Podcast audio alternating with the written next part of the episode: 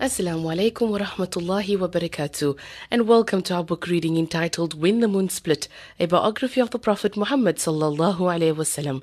The book has been compiled by Saifur Rahman Mubarakpuri. We continue on page 188, Banu Qurayda's treachery. After the Battle of Uhud, the Jewish tribe of Banu Qurayda had entered into a pact with the Prophet, peace be upon him. But in the midst of the battle of the trench, Huyay bin Akhtab, the chieftain of Banu Nadir, met Ka'ab bin Asad, the chieftain of Banu Qurayda, and got him to renegade on the agreement.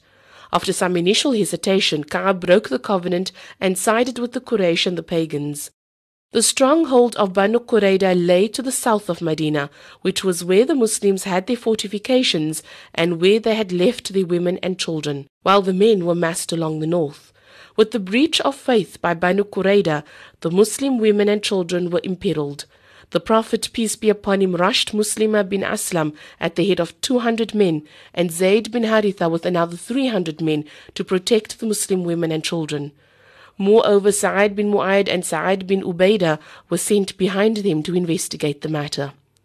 The Prophet's envoys found the Jews openly antagonistic. Banu Qurayda disparaged the Prophet, peace be upon him, saying, Who is the Prophet of God? We have not entered any pact with Muhammad. The two emissaries reported the situation to the Prophet in just three words, Adal and Qara, indicating that the treachery of the Adal and Qara tribes at Raj'i was being repeated by Banu Qurayda. The Muslims were distressed about their newfound vulnerability. On this occasion, too, the hypocrites bared their fangs. Some of them bemoaned, Muhammad gave us his word that we would possess the treasure of Caesar and Chosroes, and here we are in such a plight that we feel unsafe even to answer the call of nature. Others among them fumed, The promise made to us by Allah and His Messenger was nothing but illusion. Some jeered at the Muslims, O men of Yathrib, you cannot stand the onslaught, go back. Another group of hypocrites, after deciding to flee the spot, came to the Prophet, peace be upon him, seeking permission to go back, pleading that their houses were unprotected. When the news of Banu Qurayda's treachery reached the Prophet, peace be upon him, he covered his face and head with a piece of cloth and lay flat on his back for a while, quietly introspective. When he arose, however, it was to give the Muslims good tidings. Although he had taken the step of sending the two companies under Zayd and Muslima to protect the women and children, the Prophet, peace be upon him, contemplated sending a message to Uyayna bin Hisn to renew the old agreement. He was willing to cede one third of the fruits of Medina if Uyayna would retreat with Banu Ghatfan. Sa'ad bin Mu'adh and Sa'ad bin Ubadah, the two chieftains of the Ansar, voiced their opposition to any negotiations with the ally turned enemy, saying, When both they and we were polytheists, they dared not expect even a grain. Today, when Allah has given us Islam and conferred honor upon us through you, are we expected to give them our goods? By Allah, we shall offer them our swords alone. The Prophet, peace be upon him, found the argument reasonable and dropped the idea of sending the offer. At this point, when the war seemed imminent, Nu'aym bin Mas'ud Ashajai came to the Prophet, peace be upon him. He belonged to the Ghatfan tribe and, was, and had strong ties with both the Quraysh and the Jews. He confided, O Messenger of Allah, I have embraced Islam and my people are still unaware of my faith. What is your command? The Prophet, peace be upon him, said, You are alone. What can you do? However, try to split them if you can, for war is nothing but strategy. Nu'aym accordingly went off to Banu Qurayda, who received him with honor. He said to them, You know very well my regard for you. Now I am about to tell you something which you must keep secret. Intrigued, they agreed. Nu'aym then said, You all know very well what happened to Banu Qaynuqa and Banu Nadir. Now you have lent your support to the Quraysh and Ghatfan, but their situation is quite different from yours. This is your territory wherein are your women, children, wealth, and property. You cannot go anywhere else, while your allies' territory, wealth, and property, and households lie far off. Only if they find an opportunity will they act. Otherwise, they will leave for their own havens, leaving you at the mercy of Muhammad, and he will take revenge at will.